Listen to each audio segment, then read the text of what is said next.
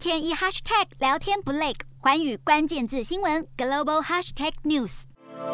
上海街头只有全副武装的医护人员忙进忙出，封城持续的进行当中。但现在传出有部分的企业可以先复工复产。疫情冲击导致供应链遭殃，恐怕进一步掀起经济危机。海啸来临之前，中国工信部释出了白名单，让第一批六百六十六家的重点企业先复工复产，大多是半导体厂、汽车企业。至于台厂，有台积电以及日月光也在名单当中。不过，台积电十七号表示，松江厂原本就没有停工，要以最大的限度清零，但又不想影响企业营运，这挑战实在太大了。有业者就透露，这次封城让企业成本增加。幸好第二季是传统淡季，如果撑过这波，能雨过天晴，或许下半年就可以一切如常。关于新闻郭思文、杨芷玉综合报道。